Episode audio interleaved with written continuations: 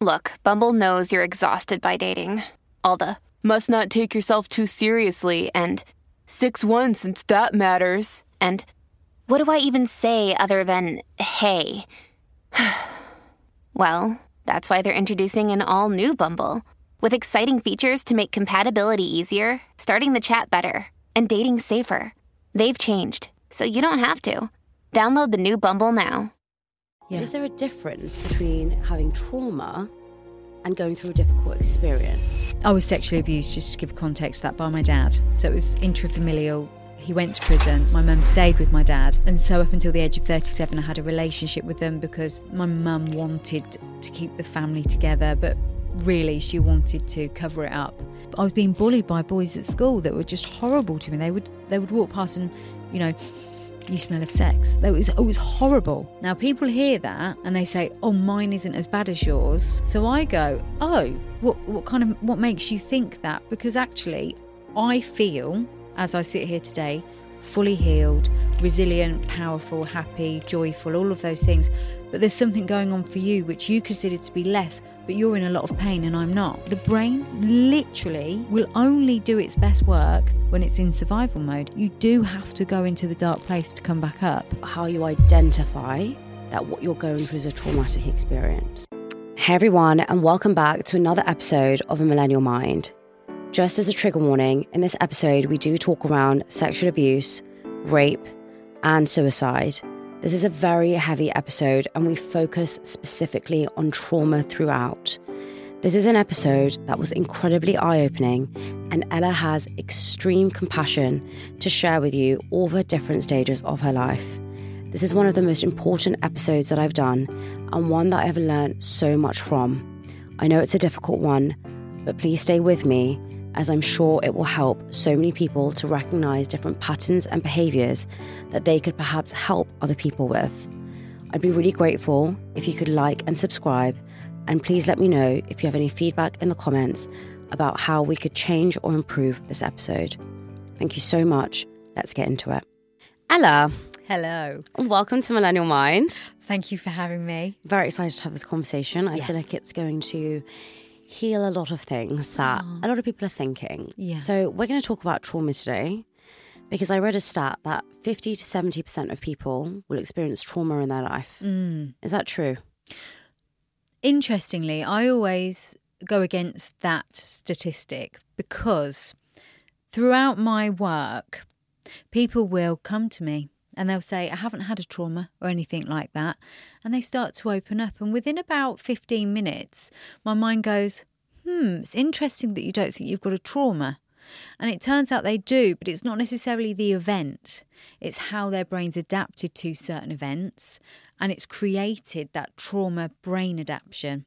Right. So, in terms of trauma, I think almost everybody experiences some form of trauma, whether that be abuse, abandonment, neglect, or it could even just be a sense of not fitting in for whatever reason. And that can be very traumatic in the way it manifests for the person. But what's the definition of trauma? Well, the definition of trauma, if you're looking at clinical definitions, are probably outdated. So it, it used to be, I mean, I use EMDR as part of my multi-model approach.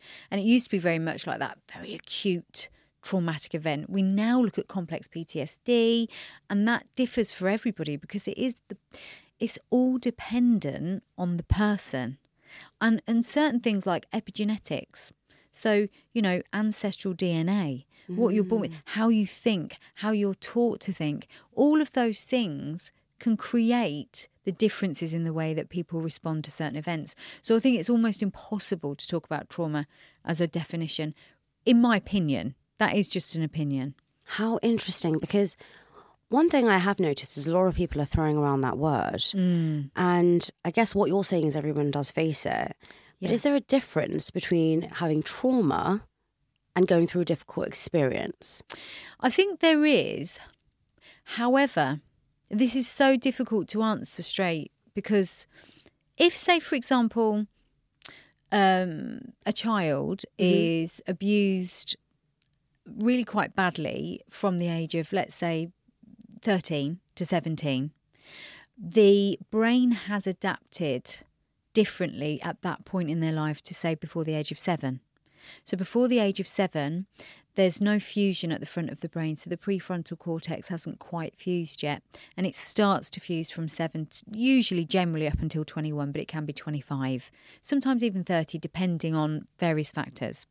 So at that point, there's no filter in the brain, everything goes in unfiltered. Now, that's important because that's fundamental in terms of how you'll see yourself in the world around you. That's not to say if you're abused, say, from 13 to 17, that it's not awful, because of course it is, but the brain responds slightly differently because there's more complex thinking. In addition to that, it depends on things like the adults around you that support you with neglect, abuse, or, or, bullying, or things like that. If you have a safe person and they're consistently safe, the way you respond to the event is different to if there's no safe person holding space. And i think that's the most important thing is safe space. And that means being heard and being seen and being supported. So the event itself then becomes less relevant than the brain the adaptation the support. And so when people talk about trauma and you think mm, is that trauma?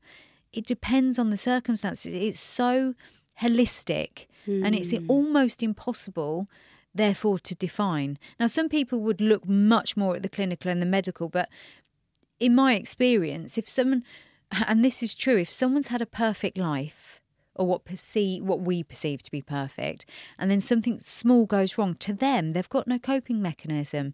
They've got no ability to deal with that. They've got no resilience. So the other person who's perhaps had several events that have been you know difficult even painful they have got the skills, they have got the tools. So it there's so many factors that it's a really really difficult one to define.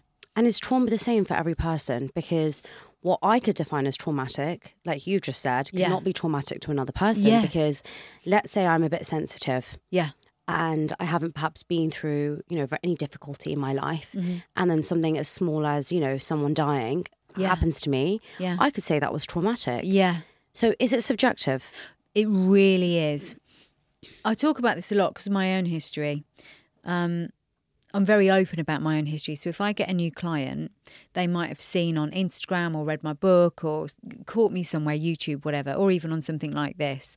And they'll say, I was sexually abused, just to give context to that, by my dad. So it was intrafamilial. He went to prison. My mum stayed with my dad. Um, and so up until the age of 37 i had a relationship with them because my mum wanted to keep the family together but really she wanted to cover it up. She's a bit of an ostrich. Now people hear that and they say oh mine isn't as bad as yours. Okay. So i go oh what what kind of what makes you think that? Because actually i feel as i sit here today fully healed, resilient, powerful, happy, joyful, all of those things.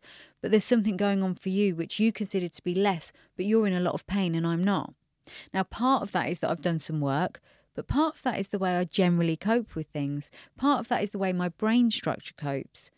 And that there's so many different factors as to why I am the way I am now. It wasn't always that way. Mm-hmm.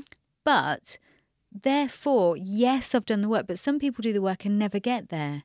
So you see, there must be something in the epigenetics, which, for those that don't know epigenetics, epigenetics is the field of ancestral DNA. So the traumas that your grandparents go through or your great grandparents, how the genetic expression changes through the family. So some of it is not within our control. Some of it's not within our control.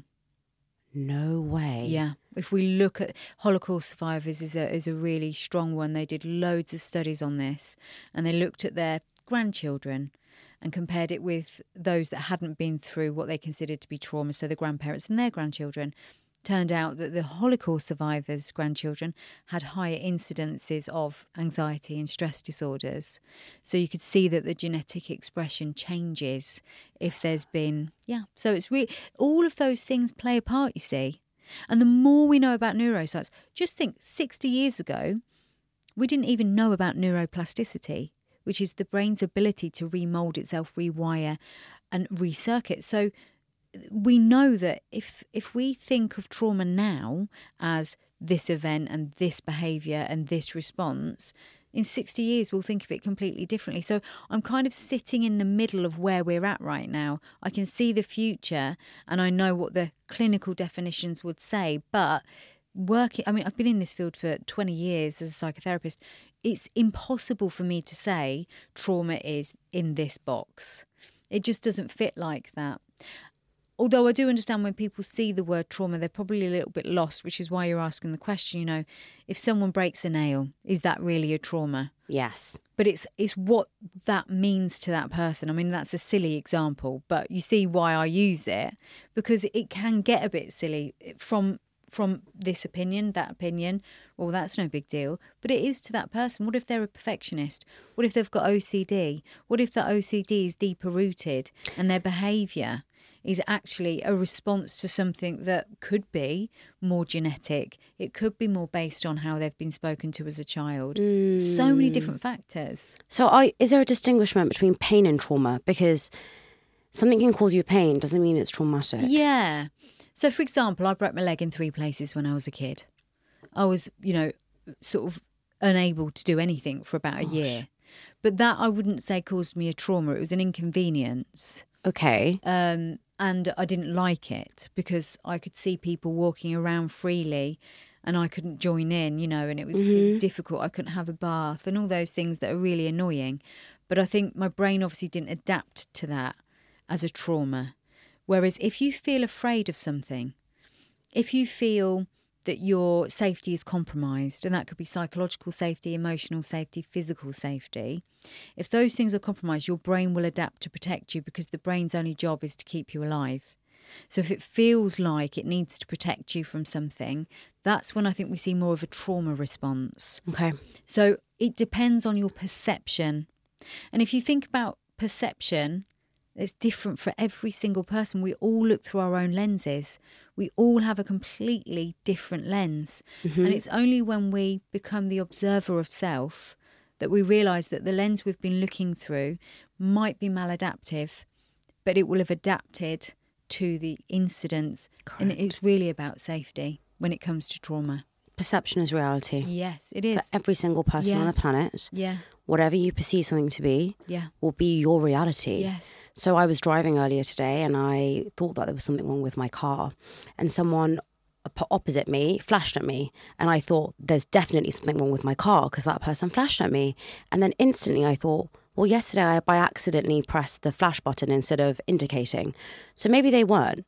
So which one is the reality? Yeah is there something wrong with my car or is there not? Yes. But it's interesting that sometimes we it's like a self-fulfilling prophecy. Yeah, it is. Right? Yeah. And whatever you are thinking will almost come back to you. Yeah. Well, it it's familiarity, isn't it? Absolutely. It's familiarity and the brain if if the brain's job is to keep you alive, the brain's job will keep you in a place that's familiar. It will it will make sure that you stay there, a bit like the cave. Stay there because you don't know these wolves. Mm. They might eat you alive. So just stay in your cave. Yeah. Now the cave might be cold and dark and damp, but that's better than risking the potential of the big bad wolf coming to get you because it's the potential sense. of what could happen. And remember, we use this to imagine the worst case scenario because the brain wants to predict it wants to make sure that those wolves aren't going to be there and that we can dodge them. So it's predicting all the time to keep you alive. But that's maladaptive for a lot of us because we overthink. And the reason that we overthink is we might have learnt that from a parent or from a sibling, or even we might have learnt that from our friends at school, you know, the people we grew up with. So we tend to mirror, especially girls, actually. Girls are much better at masking and mirroring than boys. So girls tend to mirror um, boys do as well, but it's girls are very uh, open to that because of the empathy. We have slightly, we're wired more for empathy than boys are, so we tend to mirror and mask more, which is why things like autism and ADHD are harder to detect in girls mm. because they do really mask and mirror very well. Um, so, with that being said, if you're if you're a young girl and you're going through something and you're masking and mirroring, people might not know you're not okay and it tends to be the adaptation of the brain like the overthinking but that can go on inside your head nobody knows about that so you could be struggling that's why i said about the broken nail you could be really struggling all your life and you break a nail and people say It's ridiculous. It's a broken nail. That's not a trauma. But you haven't even understood yet yourself that your response to the broken nail is uh, you know an amalgamation of years worth Wow. of mirroring masking suppressing sometimes repressing and it's only when you start to really explore the mind and don't forget the mind is abstract well, the the theories now say the mind and the brain are the same thing, but I, I say try and separate the mind. The mind informs the brain. So just try and separate and imagine that you're, you know, um, it's in your handbag. It's there with you. It's in your handbag. It's there. You, you can get it out if you want to, but you don't have to pay attention. Mm-hmm. It's like you can switch it off and observe it instead. Just slightly move away and observe the mind because if you ever record yourself, like we we will do podcasts, so we will hear ourselves, and you might hear something that you've said and said, "Oh, I I don't like that. That's mm-hmm. not something I actually feel like I align with. I don't know why I said that, but you can hear it." But with our inner mind and the parts of us that come up, they've been there for so long the inner critic, the perfectionist, the procrastinator, you know, the inner bully, or, or even the anxiety, the anger. They've been there for so long that you become unconscious. And so it's all happening inside your head. But when you hear it out loud on a podcast or on a voicemail, or, you know, if you've had an argument with your friend or your husband or whatever, and you listen back to the voicemail, you go, I don't like that. How many times have we done that and said, How interesting. I'm actually quite embarrassed about that. But in the moment, you feel so right. Wow. You feel like you're right. And that's when we have to step. So it's always about practicing the observation, which in my practice, I use hypnotherapy, EMDR. I use IFS, which is a type of psychotherapy that looks at the internal systems, the internal parts. And with those three mainly, you can see that people are able to observe themselves in a slightly different way and also get into that programming, that subconscious program, which is approximately 95% of your thinking.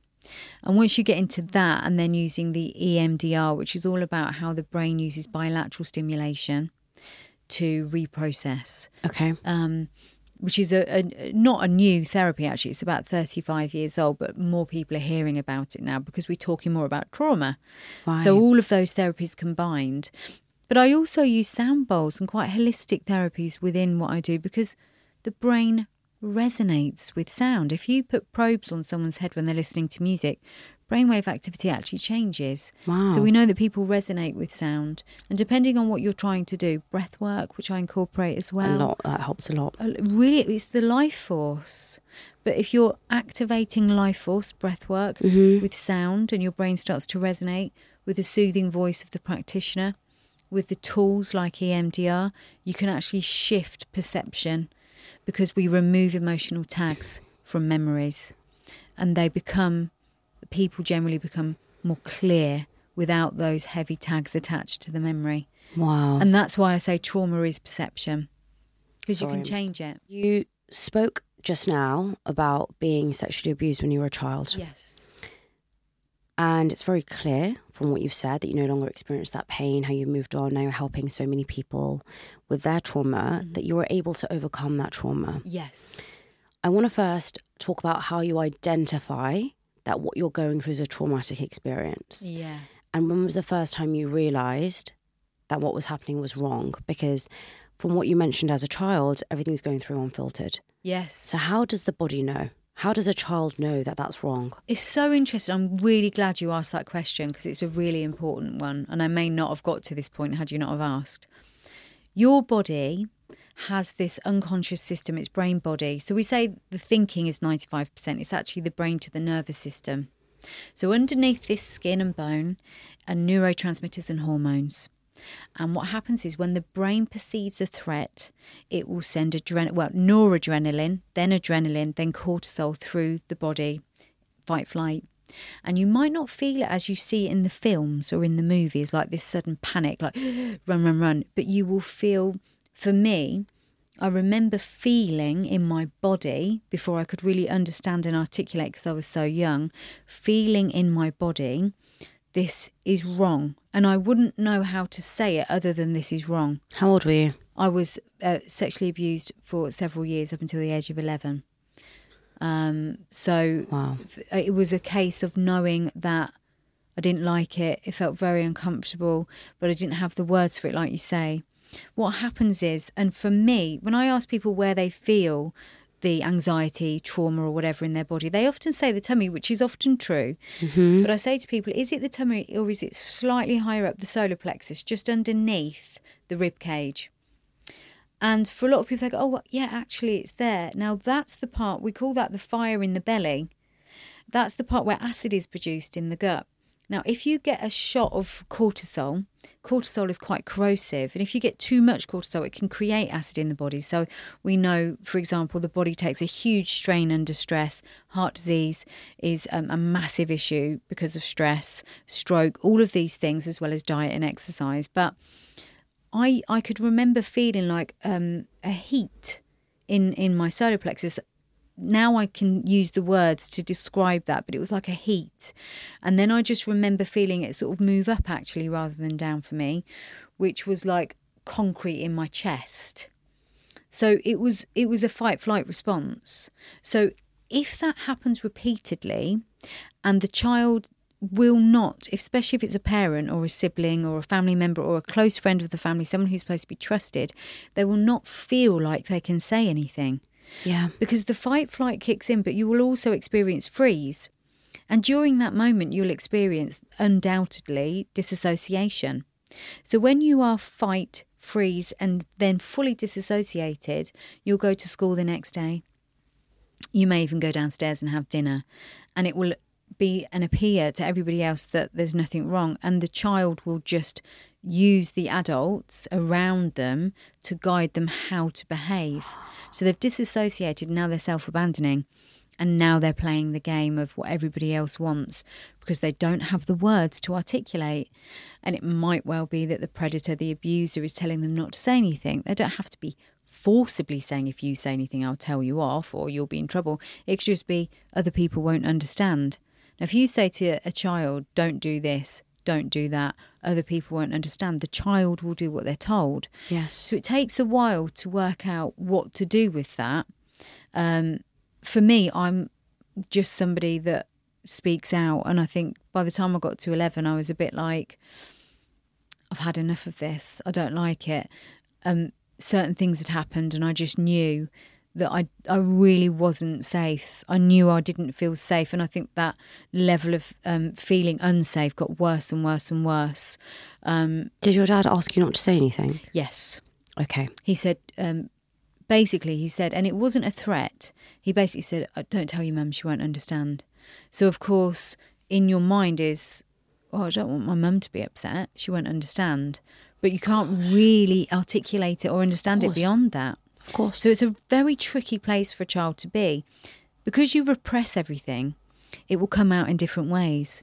So I think the next step of of that abuse for me was that my mum one of the first things she said um, after I, I it was disclosed at school, the police had to go home to arrest my dad. So you shared it at school. I shared it at school. It was actually not meant to be like a whole full disclosure. It was just sharing a, a journal with a friend. But someone snatched the journal and it just went around the class. I was in a maths class and they snatched the journal Oh, and everybody knew. Yeah, it was quite that was traumatic. And Yeah. that's I that I remember that and I ran into the toilets and I just locked the door and I just remember feeling like my world had collapsed. That's the only way I can really describe it. That there are no words for it. That's the problem. And the sad thing is, is that children go through this all the time, but they Nobody can't knows. move through it. It's so hard. Um, and we as a community, as adults ha- and, and as friends and family, we have to see the signs. Signs like I was never washing.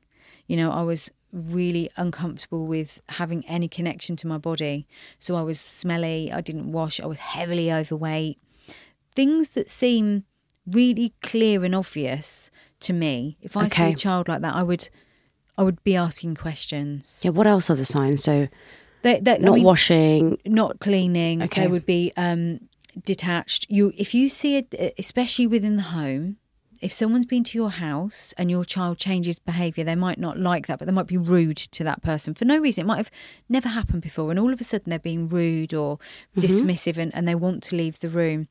Children's body language says it all. Bedwetting is a sign as well, where children become very anxious and all of a sudden they're bedwetting. So, not washing, you know, personal hygiene is really awful. Changing mood all of a sudden, bedwetting, changing eating habits, anything that just seems this doesn't seem right. Follow mm. your intuition. And it's about how do we ask the child? You ask. You just ask, is everything okay? When so and so is in the house today, you seemed really upset. You seemed really different. Is everything okay? It's perfectly safe for you to tell me. You have to create a safe place for that child. Because if you don't, the chances are they won't tell you. And if they do, and your reaction to it isn't okay, they will suppress it again. I actually told a friend, and she told her mum, and her mum asked me, because I, I said, Oh, my dad does these things to me. And her mum asked me, and I immediately went, No, it's only a joke. And they told me off, and that was it. Now, children don't joke about stuff like that. Was this before the journal? This was before the journal, so it wasn't long before, actually. I think it was maybe six months. My timeline may be a bit skew if there, but it was about six months before. But why did you feel safe not to tell her? Did she tell you off or did she ask you in an aggressive I way? I think that if I'm being completely honest, trying to go back into that mindset, I think it was a case of if I say this, my dad's going to get into trouble. The child, in almost all instances, will protect the parents. Yes. That, that that is the and all children self abandon. You see, when I was talking about trauma early earlier, trauma can be the feeling of protecting a parent because it's self abandonment, and the brain adapts to self abandonment. It becomes more hypervigilant. It becomes more disassociated. When you become hypervigilant or disassociated, you may use substances, be that food, be that drugs, be that alcohol, even things like promiscuity, you know, certain behaviors, exercise, to escape the feeling of disassociation or to escape the feeling of hypervigilance. So there's all these different. You see why that question's so difficult to mm. answer. I do. There's so many different layers to trauma and how it manifests. And and also if I was to say to you, well, your your trauma's not as bad as mine because because I had all of this. And and that person might think, "Oh, maybe that's right. I, I don't yeah, I'm not valid in how I feel." And they shut it down and that creates more stress in the system, more cortisol. So essentially and importantly, the key here is you will feel it before you think it. You will feel there is something wrong before you think it. Your brain is sending messages to your body all the time. We talk about gut instinct. And obviously, without going into too much science here, the vagus nerve, bidirectional neurotransmitters, particularly serotonin, dopamine, and GABA, move through into the gut. They get produced there and they go back up into the brain. Hormones will react differently depending on different circumstances. So we know we must feel that sensation of something's wrong and never ignore it. And don't ignore those changes in children either. Or even in adults. You know it could be your friend in a relationship who's being abused. You will see changes in them. Ask them. Let them feel safe no matter what the thing is hold the space because that's the most important thing so i think when it comes to all of us we should be aware of what someone's feeling and try and not get them to think too much about it, but explain what they're feeling and where. And then you can apply more logic to it afterwards. And I always mm. start with that. The number one thing that people cannot lie about is energy. Yes. I could tell you that I really like you and I have your best interests at heart and I'm really going to support you and I have really good intentions. But the one thing that will show me that you're lying is my gut. Yes. And I will never, ever, ever ignore my gut. I have met many people that will tell me all the right things and will, on paper, be wonderful. And my gut is telling me there is something going wrong. And mm. people will say, You're mad. I did a podcast uh, with somebody very influential. I had all the ticks on paper. Everything was great. They were telling me all the right things. And their energy was so off. I found them to be so false. I couldn't release the episode. And I was a bit scared, if I'm honest, because they're quite influential. yeah. And I just thought, I can't do it. And I had no reason. What can you say to somebody? I didn't like your energy. What, what can you say? right? You can't. It's a very difficult situation. It's a very difficult situation, but I really do believe that you should never, ever ignore your gut. Yeah. And you'll know. But a lot of people confuse their anxiety, their worry with their gut feeling. Yes. How do we distinguish between that? Again, it goes back to the mind. If I always um, use this technique with people, it's quite a common technique, but I've kind of adapted it as I've been using it. When we go into hypnosis, which is just simply slowing down brainwaves, by the way, it feels Okay. a bit like a dozy. You know, when you watch TV and you start to fall asleep, Mm-hmm. you can still hear it in the background. The best feeling ever. Oh my gosh. It's that place between sleep and awake, dozy. So we get people to a dozy state, slow down those brain waves. When you do that, the mind is more receptive because you've bypassed an analytical layer. And during that time, I'll engage the imagination. And we do this thing, and I say, whatever the situation is that's causing you a problem, be it anxiety or worry, I want you to imagine watching yourself from the front row of the cinema on the screen in that situation. And they go, Yeah, okay. How does it feel to watch from the front row? Oh, I don't like it. It's it's really overwhelming. It's uncomfortable. I say, Okay.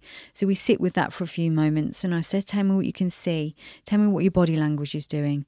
Tell me what you think as you watch. Mm-hmm. So we're having this conversation during the hypnosis. Then we go, okay, let's go to the middle row now. And you're the observer now. So you're the observer of the watcher. And you're watching yourself watching the screen.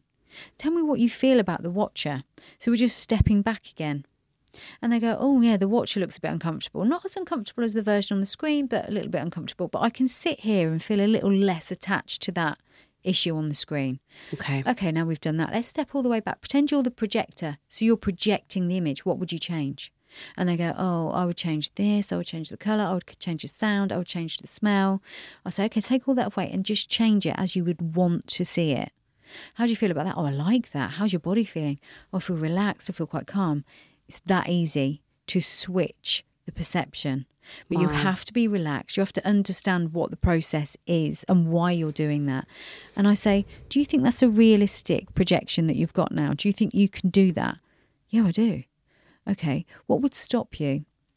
I think it's the old feedback loops. Okay, so what can we do to stop the feedback loop? We have to be aware of when it starts. Where do you feel it in your body as the watcher? On the screen, watch on the screen. Tell me where it is in your body again. Oh, it's in my tummy, it's in my shoulders. It's okay. So when you feel that feeling, do you think you'd be aware of it now? Yes, I would. What will you do? What can we do? And we put in the techniques whilst they're in hypnosis. I record the session so they can repeat, repeat, repeat. Repetition's recognition neurons that fire together wire together. So that's neuroplasticity for you. We start to change the circuits and the sequences and the belief systems. When you also, and I do a bit of a hybrid, so when you also bring in bilateral stimulation, which is the what the brain does when it goes into REM sleep. So when you go into REM sleep, your eyes move very, very quickly inside your head, right to left, right to left, right to left. During that time, we do the emotional processing and the memory storage. Okay. When you store a memory, the emotion that you felt at the time is labeled on it. So I went to, you know, the cinema, a man behind me was very, very noisy and I was angry. So when you think of that film, you might be a little bit angry because the man behind you was so noisy and offensive. Okay. So that's a very simple example. But during that moment of now I'm the projector mm-hmm. and I'm changing it, I'll, I'll start getting them to tap side to side because they're already in a deep state of relaxation using buttons. They start to tap, and I say, Right now, we're going to put in new layers of emotion. Tell me how you think with the new memory. As you observe yourself watching the new memory in the middle row, how do you feel? Oh, I feel much better watching this. We're changing the impact of the emotional label mm-hmm. and bringing that together with a new version of their anxiety or their worry. So I think the way that you know that it's anxiety and worry is when you can step back, observe, and change it very, very quickly. With a trauma, there's so many more layers to it. Okay. A, a simple technique like that probably wouldn't work. You'd need to do the deeper exploration and you'd probably need several sessions. However, having said that, EMDR could be so powerful. I've worked with some people that have been very badly sexually abused, violently raped, terrible situations. By the time we do the bilateral, we've done enough of the explorative work and education. Once people understand how their brains work, how it connects to the body, the energetic side of things as well, feeling, you know, like people say you can cut the atmosphere with a knife, or you walk into a room where everyone's laughing and you walk in smiling because you're immediately feeling that energy. Wow. So, you know, applying all those different principles and doing the deeper exploration work and the education work, mm-hmm. you can find that some people are really responsive to just one session of EMDR or hypnotherapy. But what's the difference between your gut and the anxious feeling? How do you know which is, you know, this is my brain telling me, which is my my second brain telling me, which is my gut? Yeah. Or actually, this is me overthinking. This is me being paranoid. This is my anxiety, my fear, my trauma. Yeah. I think, again, you feel it. Okay. You feel it. So you will feel, most people will feel a tight chest or a compressed chest if it's gut instinct because it's risen up. Okay. Solar plexus with like that burning in the Yeah. belly, like almost like a, a dropping feeling, but it Mm. could rise, or they'll feel a bit sick or a bit um, stuck in their tummy. Wow. Okay, that's a gut instinct. When you're thinking you're up here, you're almost yeah. I'm like, all those resonate. yeah. You see, that's a very. That's how you know something's gone on. Neurotransmitter, hormone changes. Your your gut instinct has received a lot of messages from the brain. Nuts. When you're thinking, it's almost hypnotic. It's like a daydream. Ah. You see, what if this? What if that? Those people are flashing me. That you can almost feel the difference because you you hear the chatter, but you have to be aware of the difference. Like, Yes. that's a good question. I, I kind of didn't answer that the first time you asked it. It's okay. But it's a good question because you hear it. Is you remember I said about IFS psychotherapy? IFS psychotherapy is a trauma focused psychotherapy and it's called internal family systems Okay. developed by a guy called Richard Schwartz for anyone that wants to look into it. He basically uh, used to do family systems. So he would sit with a family and he'd do the counselling with them. And he realised that as each member was talking, they were talking from almost an internal family system. So, inner critic, the anxious part, the perfectionist, the procrastinator, all of those different parts were coming up. And he, he sort of identified that each person has their own internal family system. So, but you don't notice them because they're talking to you all the time. So, for example, um, you know, there might be time when I'm on the train going home, I might think, why did I say that? And that's the inner critic. Or it, I might think I could have done that so much better. That's the perfectionist, and I might be angry with. I won't be, but you know, there's an example. I might be angry with myself because I I did this thing and it looks silly, or I sounded silly, or whatever it is. So that's the overthinking. The inner critic is generally, and also the fear because everyone's so scared. They're scared of judgment, they're scared of failure, they're scared of rejection. Mm-hmm. And so if you start to feel like, what if that person doesn't like me? Or what if that person, you know, with the influential person, what if that person says these things about me? I see. It's more of a chatter. Whereas the gut instinct, you walk into a room and you just don't feel safe. That's hmm. different. Or you don't feel safe around that person. Yes. You That's know- so true. and that's where I say about watching children and their body language. If they suddenly change their behaviours, or even a friend, family member, watch their body language. 90% of communication is IQs, body language, and tone of voice, not what people say. Wow. Yeah, so that's a key point as well. If someone's just not communicating with you the way they normally would, you can often hear anxiety in people's voices, can't you? Because their throat's constricted, the energy is blocked, and you know, Me right now, like yeah, coughing it out, coughing Yeah. it out. But you can. I'm recovering from a cold, by the way. Yeah, I've had one. There's a very Nightmare. nasty one going I around. know. See, that's not trauma. That's inconvenience. I don't. Oh yeah, exactly. I was just. I just wanted to emphasize that. By the way, yeah. I I want to go back to what you were saying about your mum. Yes. So it, you found out at school. Yes. She found out at school. Yeah. What happened in that process? So somebody you passed it on in a journal. So it was snatched out of my hand, um, passed around the class, and then because I ran to the um, toilets and there was a lot of commotion, a dinner lady came in and she was shouting at me, and I, you know, my friend must have said she's been sexually abused by her dad. So like everybody just knew, and then all I can remember is lots of movement. It was like being in a train station, but everything was on fast forward. And I, I had to go to the headmaster's office because there was nowhere else to put me, but it was lunchtime. And everybody, uh, the, the windows looked out on the field and all the kids were playing. And I was sitting there just thinking, my world is like my dad's going to be arrested. My mum's going to hate me. eh, My brother and sister are going to fall out with me. Like, where will I live? And, you know, having all of these, what's going to happen? And I was there for hours because the police had to go and arrest him. And then they had, you know, he had to be gone. My mum obviously had to be informed eventually the police take me home and my mum's on the phone to someone. I do that because i'm of that age. And um, i saw her through the window and pretty much the first thing she said was i don't know if i'm going to stay married to your dad. And in that moment i knew she was. I knew she would stay married to him because the fact that she'd questioned it and said that out loud just left me feeling like well, why would you say that if you if you were going to leave? You just leave. And she did stay with him, and he came back after he went to prison. He came back into the home. There was a brief period where he stayed in a bed sit or something, and then eventually came back. Unfortunately, after that, because he, had been violent as well as sexually abusive, he became violent again on Boxing Day. To you? Yeah, and it was um, yeah, it was it was a difficult thing because I'd worked so hard to forgive, forget, move on, and that happened again. And I just realised then that it was it wasn't just me being over the top or difficult. Because my mum would always say you're such a difficult teenager. And she would th- and I'd be like oh, well I, I'm not. But I was. I, it wasn't difficult. I was escaping. I was drinking you know I was I was out all the time I didn't want to be at home Of course. and when I was out, everyone knew my business anyway. And people would shout awful things at me in the street. They would say stuff like, You like having sex with your dad, you slag, you know, all this sort of stuff. So everywhere I want, went, I wasn't safe. So I was trying to escape all the time. Got myself into very difficult situations, was raped at 13 by a 20 year old because I wasn't, the boundaries weren't clear, you see. And at that age, you're just trying to get away from what where the problem is, but you end up in other. Children don't have the ability.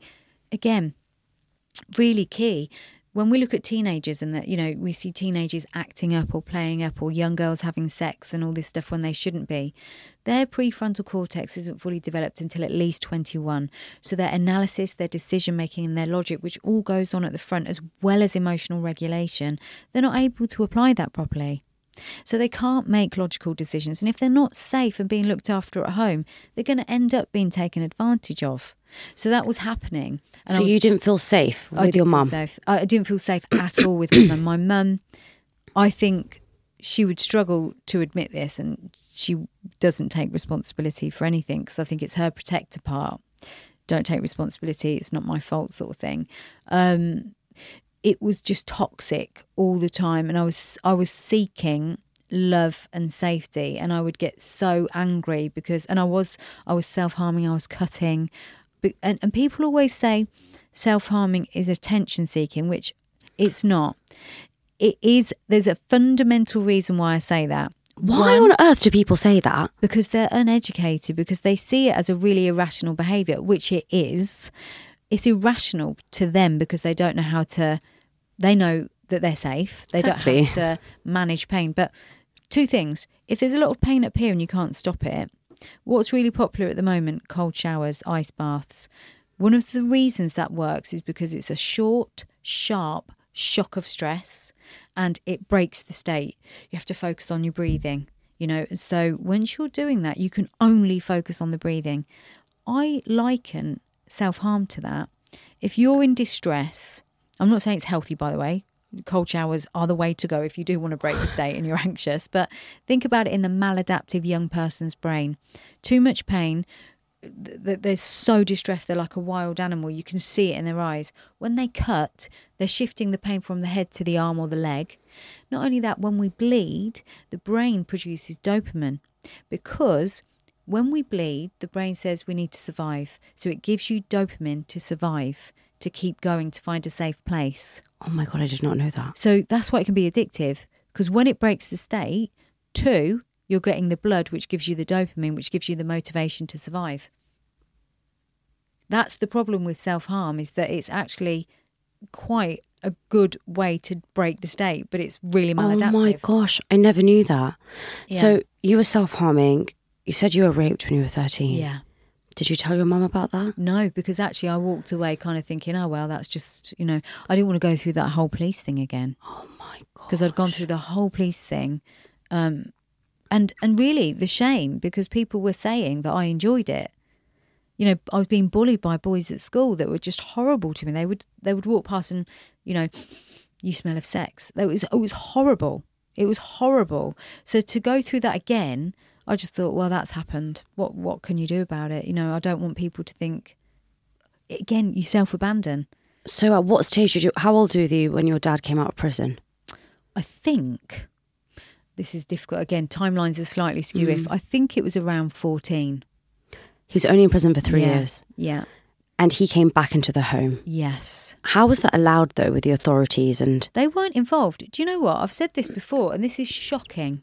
Um, when it happened, I had two social workers. One I saw twice. Her name was Sue. She took me to McDonald's twice and she barely spoke a word to me. The other one was a lady called Debbie. Now, Debbie was integral in my understanding of myself because Debbie disclosed she'd been, she was a social worker, she'd been um, sexually abused by her granddad. And she told me that. And I was like, oh, I'm not the only one then. It kind of made me feel like there are other people. But she also said in that conversation, that she was moving to the probation service so she wouldn't see me again. And after that, there was nobody. The social services were not involved.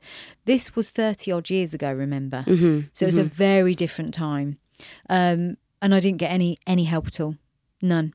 I after I was self harming, um, I I had to go to the doctors because I'd slit my wrists. If I'm going to be completely honest, and I had to be stitched up. I had to have the stitches taken out of the doctor's surgery by a doctor called Dr. Freeman. I'm going to name and shame. He was awful, and he told me off for wasting his time. Bearing in mind, he had all the notes of what had happened. Oh, So he said, see the counsellor, who was a lady called Denise. I saw the counsellor and she was so cold and almost aggressive with me that I never went back. Oh, Ella, that It's is awful, isn't it? Awful. But that's what women and boys of my age group, so I'm 45 now, were dealing with back then. And that's why I think we've seen such a rise in mental health and the, as I mentioned, the epigenetic responses to that. Um, and so there was a lot of, there was two suicide attempts, although I didn't really know what I was doing. So I say suicide attempts. These were ways of communicating for me because nobody was listening because I was the problem teenager. I was the issue because I was full of anger. I was the issue because I just was, you know, drinking too much or whatever. So the only way to communicate is to say, all right, well, I'd rather just fall asleep then because, you know, I quite like sleep. And if, if you don't wake up, you don't wake up. That was the mindset at the time. Um, but so on and off, I would talk to my mum and dad and then not talk to my mum and dad. And then there was a solid few years where I felt like it's just better to put this all behind us because my mum had conditioned me to think that way. That You you're know, in the wrong. uh, basically, I'm in the wrong. Ella, you're the problem. You're the uh, erratic, irrational, um, angry child or young adult. So, you know, you can't hold down a job. You can't pay your way or whatever it was because I left home at 16. I was just going to ask, but sorry, I just want to rewind a little bit. So, when your dad came back from prison, why did? What was the conversation you had with your mum about taking him back? Well, it's a very interesting question because me and my mum would argue all the time.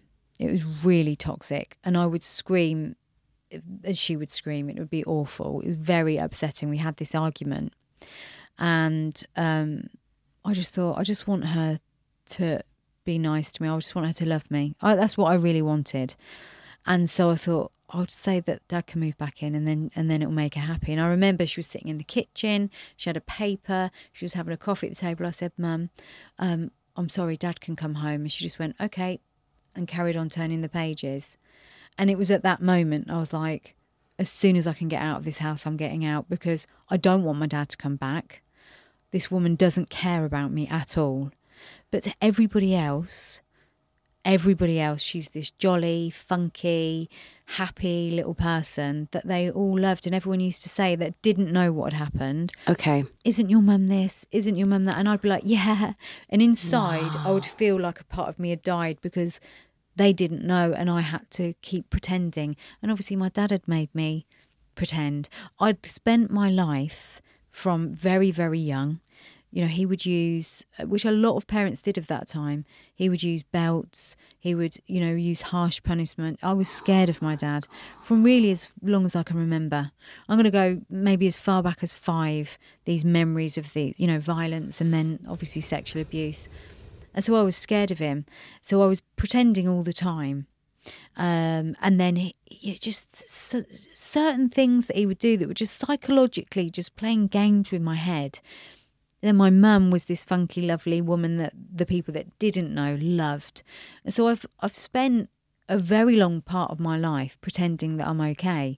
So it it was almost easy to go with what she wanted because it was how she'd conditioned me, how they'd mm. conditioned me. And that's the biggest trap that I think a lot of people that have been abused or neglected or bullied, they fall into the people pleasing trap because they've been kind of conditioned that way. Yeah. You know, even if it's being bullied at school, which people don't really label the same as abuse, but children take their lives over that stuff. It is abuse. Just because it's another child doing it doesn't mean it's not detrimental to that person's life. And even now with social media, It's you know, so somebody bad. killed themselves in India because he posted a video. He was um, posted a video of him in a sari for Diwali, and the comments got to him so much, and people bullying him so much, he took his own life. Are so awful. Awful. And sometimes I think that why is it that we say, oh, when you have a platform, you have to accept the harsh comments? No, you don't. Why is it we're normalizing it? I can't understand it. I had this realization the other day. I've said it myself, by the way. Yeah. And I had this realization the other day when someone wrote a really horrible comment, and I said, Why is it that this is normal? Yeah. Why is it that when you talk about COVID or you talk about something triggering and it comes up on YouTube as a sign, why is it that Instagram, Meta, YouTube, they don't automatically delete these comments? If I can hide and filter the words, which you can do on TikTok, which you can do on Instagram, why can't Instagram do that? Why is it okay to spread hate from an account that you've just made with no face called user 32456? Yeah. Why is it that not everybody has to submit their ID Yes. and their information to create an account online? Why have we accepted it as a generation? Because, oh, you've put yourself out there, so you should be open to the hate. But it- look at the celebrity world. It does the same. It puts It's them all the way to the top and then kicks them down and watches them bleed and gets pleasure out of it. I think there's two reasons why. Um, if Instagram and you know all the big you know money makers, TikTok, all of those, if they were to do that, there'd be far less people using it. Oh, 100%. So let's you know Mhm. let's admit that that's probably is a financial reason why. The other side of this, of course, is that if I'm hurt and I don't know how to deal with that hurt, and I need some, you know, maybe a bit of attention, I need to be seen, I need to be heard because no one's seeing, seeing me and hearing me. I've got these really maladaptive traits, and the only way I know to get attention is through doing something negative. It's like the child in nursery who hits the other child, they get told off, but they're getting seen. Yeah. It's the same principle. Hurt And if you're beautiful, people. which you are, you know, you're beautiful, people will perceive you a certain way as successful, financially wealthy. Whether that's true or not, that's what they will perceive you as. All right, well, you won't mind because you've got everything you could possibly want in life. There's nothing wrong in your life. You won't mind. But I'm going to get seen because someone's going to notice that comment. They're going to say th- something to me, and now I've got a bit of a platform myself Got it. through you. Hurt people, hurt people. They do. And the best way to describe that is think about when you're sad. Mm. Genuinely, let's be honest with ourselves. Yeah, There's at times where I get pissed off. absolutely. And there's times where I want to write something hateful because it's pissed me off. Yes. And only when I'm pissed off, I will want to say it. I've never done it. No. But there are times I want to reply to my comments and I really want to say something rude. Yes. Many times. Yes. And that's when I'm in a bad mood. Yes. But let me think of a time where something amazing's happened to me and I've read that comment. Mm. Do I want to respond in that way? Exactly. Never. Different lens. So, how bad must that person be feeling that they're writing that on your page, or they're saying that to your face, or they're bitching behind your back? yeah, it's, it's Because no one on their wedding day, when they're the happiest person in their life, I'm using that stereotype, is going to be saying negative things about somebody else that they're not. no, they're not. You're absolutely right. Or when they've had a baby. you haven't. First of all, the chemical response in your brain just doesn't. This is what I was saying earlier about observing the mind. The chemical response in your brain when you're really, really happy just doesn't allow the fight flight response, so you don't feel the need to go. "Ah." You don't. So that's where you've got to observe your mind and observe your patterns. And you might not be able to do that fully on your own, but there are brain based techniques such as the ones I've mentioned earlier that can really help to reprocess. It takes time though for a lot of people. It takes time. But how did you? Over, I'm everything you're saying to me, and the reason why I've entwined your story in this, Yeah. rather than asking you to tell me the story and then go into it, Yes.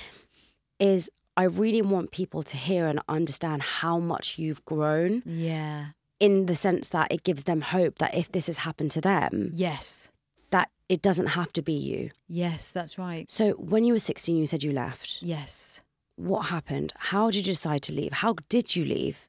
Dropped out of A levels and thought the best thing I could do is earn some money and move out. I got a job that was paying, I think, £90 a week at the time. The rent was £50 a week for this bed sit. I had enough money for food and we were using 50p electric meters at the time. And it was just through take. I mean, those years that followed, really up until early 20s, were tumultuous. There was lots of drinking, you know, poor relationships, and all of those things. But I think it got to a point where I was in the darkest of dark places, suicidal, um, and essentially embarrassed about the state of my life when I was looking around and looking at other people's lives.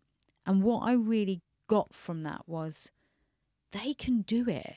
You know, just looking at some of my friends that were maybe buying houses or buying cars, they can do it. What are they doing different to me? So again, I went into the observer mode and it was there was a drive in me. And I think the survival drive eventually flipped and it was only because I had nothing and I only had myself to rely on because I was living on my own in this horrible little bed bedsit and it was at that point where it's like you you do or die at this point you know you're embarrassed you're ashamed but there are people doing this they're going to work they're managing to save money or whatever it is that they're doing how do i do it and i started to be curious and through that curiosity i found compassion now i'm making it sound really simple Yes. but it's a long journey. But actually, what I didn't have was someone like me. I've always tried to be the therapist that I needed. So I try and give people these bite sized chunks and lots of sort of homework to do and these brain based techniques so they don't have to spend 20 years discovering how to do it. So it's that life's journey that curiosity leads to compassion in the end because if you're observing other people and what they're doing, you can feel compassion. So if you saw your friend, your best friend, crying in a corner and being angry about something, you'd probably try to soothe her. If you're crying in a corner and being angry about something, it's likely your inner critic's going to come up. And, and it was that that I was able to see. I wasn't able to apply things to myself that I could to other people. So it was just understanding how to flip it and how to observe it. But again, to save people time, it is worth going to see a coach or a therapist that is trauma informed 100%. and that discloses parts of their life, not to the point where it's about them, Yes. but where you can see they're going to get it. Because that's what a lot of my clients will say. They say, you just get it. Of course they would. And that's what you need. It's the safe space. It goes back to that. That's what I mentioned earlier. Provide a safe space for someone and the right tools for that person. They will see themselves in you because it is all mirrors. Mm, that's what I was saying earlier. We all mirror each other. So provide that mirror in a way that is safe for that person and they won't have to go through as much of the trauma. And that's what we can do for each other. And that's why these podcasts are important because it's sharing these bite sized chunks of information that people can learn from. a lot of the time when you go through something that is traumatic and you go through something that you know you've had to go through ordeal after ordeal after ordeal mm. If I if someone came up to me and said that to me and i said well you know what you've just got to look at other people Yeah. and say to them and see what can i do to change and take mm. and focus on your circle of control mm. and focus on what you can do they would mm. say i'm being un- unempathetic and i have no idea what they're going through and how on earth can i tell them that after they've been through so much that it's all up to them people hate it when i say your life is in your control which it is by the Yeah, way it is fully. Right. unfortunately Yeah. no matter what you've been through your life Yeah. is in your control Yeah. Yeah. but it's a very tough pill to swallow. Mm. Even tougher when you yourself have to give it to yourself. Does that make sense? Yeah. So, how did that happen? Because you weren't in a place where you were learning about all these different tools. You know, No. we are so blessed right now. We have the internet. So true. We did not We have, have so then. many tools. You didn't have a therapist. No. You didn't have a counselor. You didn't have the support from your parents. You didn't have a safe space. And I didn't have the internet. The honest truth is, and a lot of people think you can swerve the darkest of places and you can't. You have to go there. And I got sick of it. I got so sick of it.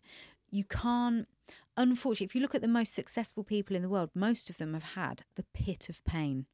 You know, and that's because I've been watching, um, to answer the question, I've been watching the Sly Stallone documentary on Netflix. okay. It's a very good one to watch because he really sort of goes to the dark place having nothing. And he talks about the point where he started to make it with the Rocky franchise and he just lost that inspiration and that motivation because he'd been a struggling young man surviving. And that gave him that drive, that gave him that motivation. As soon as it all got a bit too easy, he lost it and he had to find ways of creating it. Because How it is because survival. The brain literally will only do its best work when it's in survival mode. If you're too comfortable, often people do lose that that fizz, that fire in their belly, that And that's all about the way the brain works and the chemicals and the responses. So it's first of all, you have to be, I think, in y- people always talk about rock bottom, don't they? There's a reason that people say these things. You do have to go into the dark place to come back up. And unfortunately, like you said, it's about personal control. People get sick of themselves in the end. When I see some people in therapy, they come uh, do sort of coaching style as well. Some will come for coaching, for business coaching, and you'll uncover a lot of their sort of limiting self beliefs and a lot of their pain and trauma that way. But some people are coming because they've got sick of themselves. I can't live like this anymore. I can't live with this anxiety. I can't live with this depression. I can't live with this lack of success. I feel like I'm a failure. You know, all of the that's when they present. I didn't have that person, but I was so sick of myself. I can remember not even having 50p to put into the electric meter. And I remember I was sharing a bath. I, I had a bed sit with a kitchenette. I had to share a bath with like all these people. I, I was in a, I was, I couldn't afford anything. So to get warm, I'd have to go to the local pub to have a glass of orange squash, which would be like 26p. Because I, I didn't have enough money for the electric, so I'd go and sit there. And then there was a lovely restaurant nearby that used to give me free food. But as kind as they were, and I'll never forget them for it, I got sick of it. I got so sick of it, and the only way out was up. It was either that or or I would it was only going to get worse. Can I ask a really hard question here? Yeah. What distinguishes that point where you either go up or you come to a point where you're like, I can't do this anymore? Well, th- there was suicidal attempts for me, and I think when they failed, or when I failed at that, it was almost like you've got no choice. How do we prevent people from becoming and going to that place where they have suicidal thoughts? Because what I don't want people to say is, okay, Yeah. I'll try and then I'll try and go to yeah. the suicidal Yeah. thoughts. I think one of the things that you you said there was that I didn't have the family, I didn't have the counselors or the therapists. There wasn't the internet. There was now we have resources, and actually at the time, funnily enough and ironically, I lived about a two minute walk from the Samaritans building. But I didn't even know what the Samaritans was then. They weren't what they are now. Right. But I look back and I think, because it's still there now, I think they were literally two minutes away. Wow. But they weren't, again, marketing wasn't what it is now. It wasn't all over the place. You know, it wasn't on the telly, it wasn't on your on your Yeah. phone in your hand. The resources weren't available. We have moved on a lot. So for those people, you have got the Samaritans 116 123 UK. You can call someone in the depths of despair. Investment in yourself is difficult when you don't have any money. But there are charities like Mind. There are resources. I knew none of this at the time. Mm-hmm. So there there are people that want to help. And I think if you're in the depths of despair and you're feeling suicidal, you can literally Google I feel like I want to take my life and Google will give you a helpline number. okay. So there are things that you can do now when you're in that space.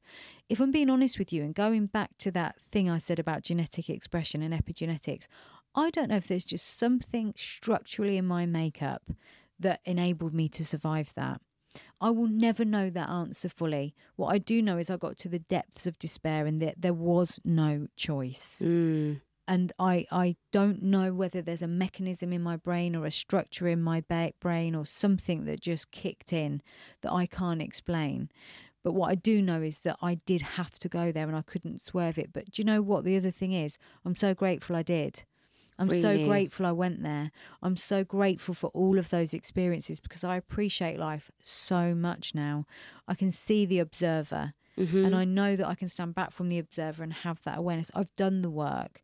I continually do the work, the reading, the studying. I work with about 10 people a day generally. Mm. I absorb myself in this world and it makes me so happy. And I wouldn't have been able to do this without that.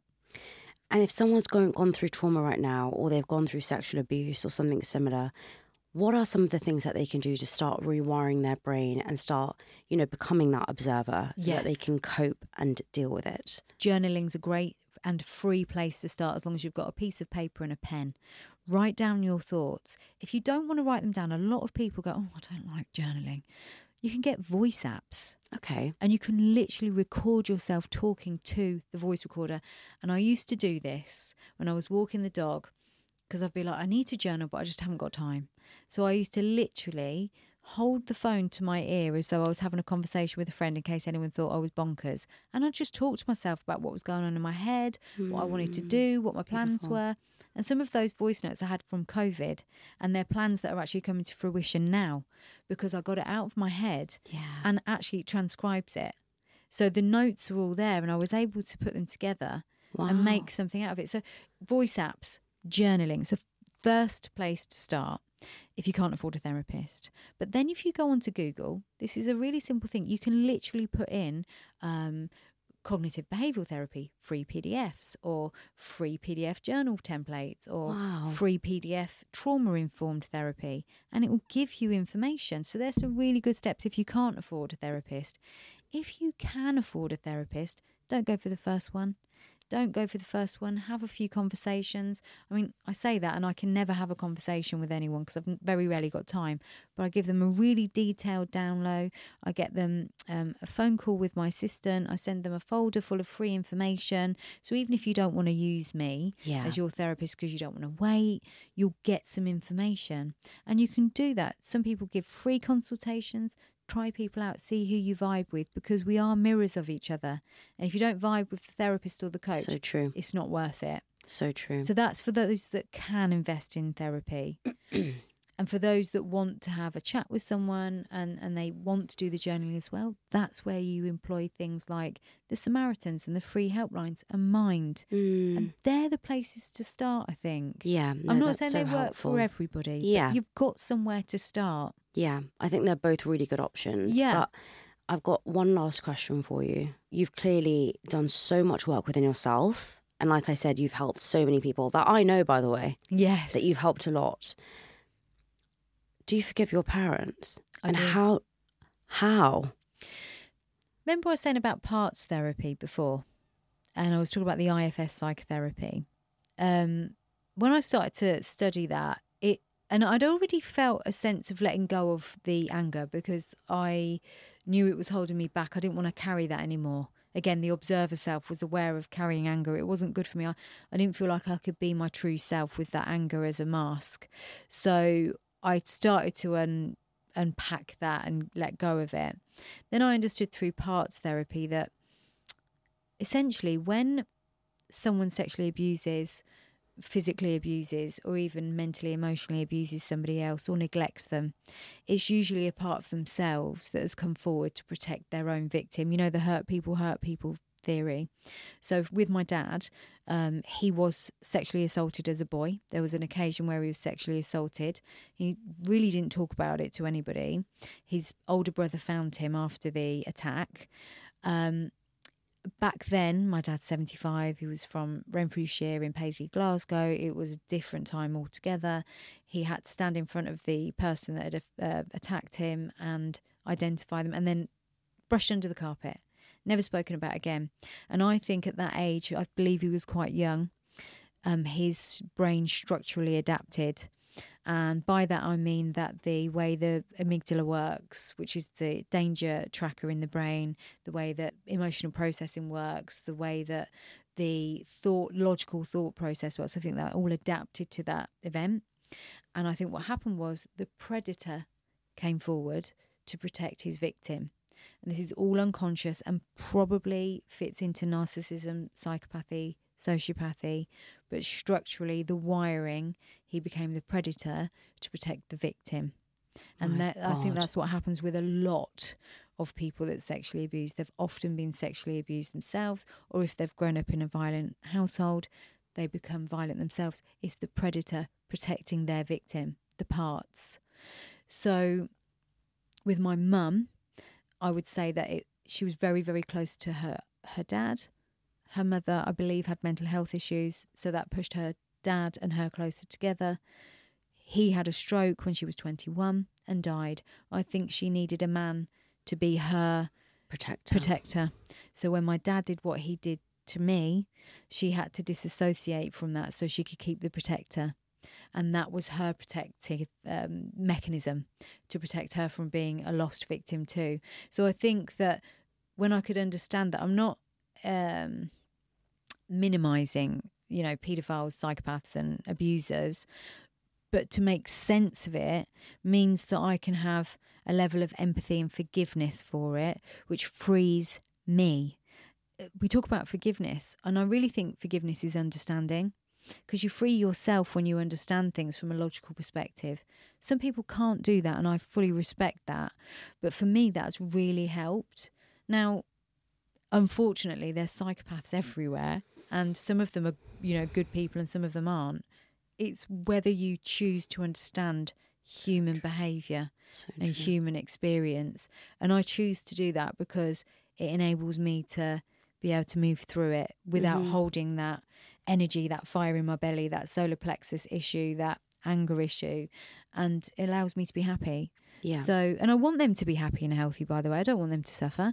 I think you suffer enough if you've done the things they've done, unconsciously or not. I don't want that. Uh, that doesn't make me feel better to think of anyone suffering. I want people to heal. That's in my nature to want people to heal.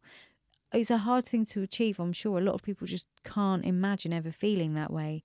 But that's why doing the work's so important and starting somewhere, taking that first step. And I've got to tell you this the minute I freed myself from anger and the minute I freed myself from feeling like I needed their validation for me to be able to be okay or I needed their love, success flowed. It was like I released all that energy and I became magnetic Wow. to the things. I had that clarity and that space to create. And you're not close. You're not close to them now. It's I just don't have a relationship at all with them. but them. you've forgiven them and let them Yeah, go. yeah. Which are different things, I think, aren't yes, yes, they are.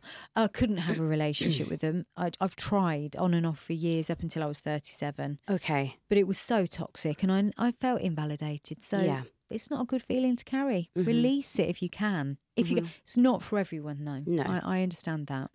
I have another really uncomfortable question to ask because I think a lot of people might be worried about this if they've extreme if they've experienced sexual abuse. Yes. Did it impact your sex life after what happened with your dad and with that boy? Yeah, yeah, definitely. I mean, I became very hypersexual. So two things happen with sexual abuse. One is that you become very, very sort of frigid, if you like. You don't want anyone to touch you or be anywhere near you. The other thing that happens is you become very hypersexual because your brain develops again, it's the protector part. Well, I'm just going to go and have sex with everybody. I'm going to own my body. I'm going to do what I want. You see this a lot with young girls, um, and we don't always know why they're hypersexual, so we shouldn't judge them actually. But if someone has taken that choice away from you, I think partly what happens is I'm going to own it. I'm going to do this. It's really not healthy, by the way. Okay. But I think that's, I went through that phase and it took me a really long time. And I've chosen celibacy for long periods of time as well to be able to sort of um, take away that addiction, if you like, because it becomes very much addictive in the sense that you learn I'm in control here. You learn that this person's validating me here. You learn that you're getting that attention, that false sense of love and security here. None of that exists when you're having sex with whoever, whenever, by the way. But you feel like, for a brief moment, that it is. And that can be very, very damaging because you end up realizing each time afterwards, oh, it wasn't that after all. You're chasing something. You're chasing something. So I chose celibacy for a period of time because I felt that if I could just take it all away, mm. and it's a bit like when you detox food, flush the system out, see how I am without it, and then build again from there. So again, um, a lot of the psychosexual therapy is really, really good for really deeply understanding your own sexual motives. I can speak for myself and say that, and I know for a lot of girls that have been sexually abused, they have really high sex drives. And again, I think it's part of the it's the protector part coming forward. Wow. I will be in control of this. But they don't even recognise it's happened and they're ashamed to say it. You know, if you're if you if you can't talk about sex um, in society as a woman, it's difficult anyway. But if you can't talk about sex in society a woman and you've been sexually abused, you carry so much shame. So it's really important to say that that yes, there are a lot of girls that will never want to have sex. They don't want to be touched, and boys. I keep saying girls, Yeah. so it's just girls. It's boys as well. Because that's a misconception, Yes, isn't it is it? a misconception. I've never heard the opposite side of you become hypersexual. Yes, yeah, you do. A lot of girls do. And this is, I think, why they, a lot of girls choose me and boys, a lot of boys and girls choose me, men and women, um, because they, I say boys and girls, by the way, because I refuse to think of myself as a middle aged woman. but yeah, they choose me because they know I'll get it. They can say it safely to me. They can see that she's done the work. She's not going to Yeah. judge. Yeah. And even then, it takes a couple of sessions before they realise it because I will ask the same questions that you did. And it enables them to be. Yes. And also, by the way, I went into hypersexuality. That might not be your experience, but just so you know, it's fine for you to admit whatever it is that you're experiencing. wow. And then they do, they go, oh, yeah, actually. And they want to know why. yeah. Because imagine being like that and then not. I mean, I didn't know why. I just thought, to be honest, I This thought I was. Yeah, Yeah. I thought I'm just a bit of a, Mm. you know, because the word had been used with me. I'm going to say it. People used to say I was a slag all the time. I was looking for love, validation, and safety, and I was trying to control sex because that had been the thing that had always been used against me. Ella, I can't thank you enough for being so vulnerable on this podcast. I know that you're going to have helped so many people because people do not come forward and tell people about their trauma, let No. alone speak about it. And Yeah. some people may even find this quite hard to listen to because it will resonate so much. Yeah. But I really feel that you are. You've given everyone so much hope and you've given everyone a solution and tools that they can use. And hopefully, your diary will open up in the new year because I'm sure people will be flooding in. but thank you so much for sharing because I know that can be really challenging and I can know that it's tough. But you're probably the most compassionate person I've ever met in my life. Even from this conversation, you know, you've really shown so much compassion with your answer. And I'm really grateful for you coming on. Thank you so Oh, much. thank you, and thank you for doing this, by the way, because it's a difficult one to Yeah. interview as well, because it's it's triggering even for, for like you say for people listening that haven't been through something like this. It's a very difficult subject, so I Yeah. really appreciate you giving it the space. My pleasure. Thank you. No, thank you. Thank you so much.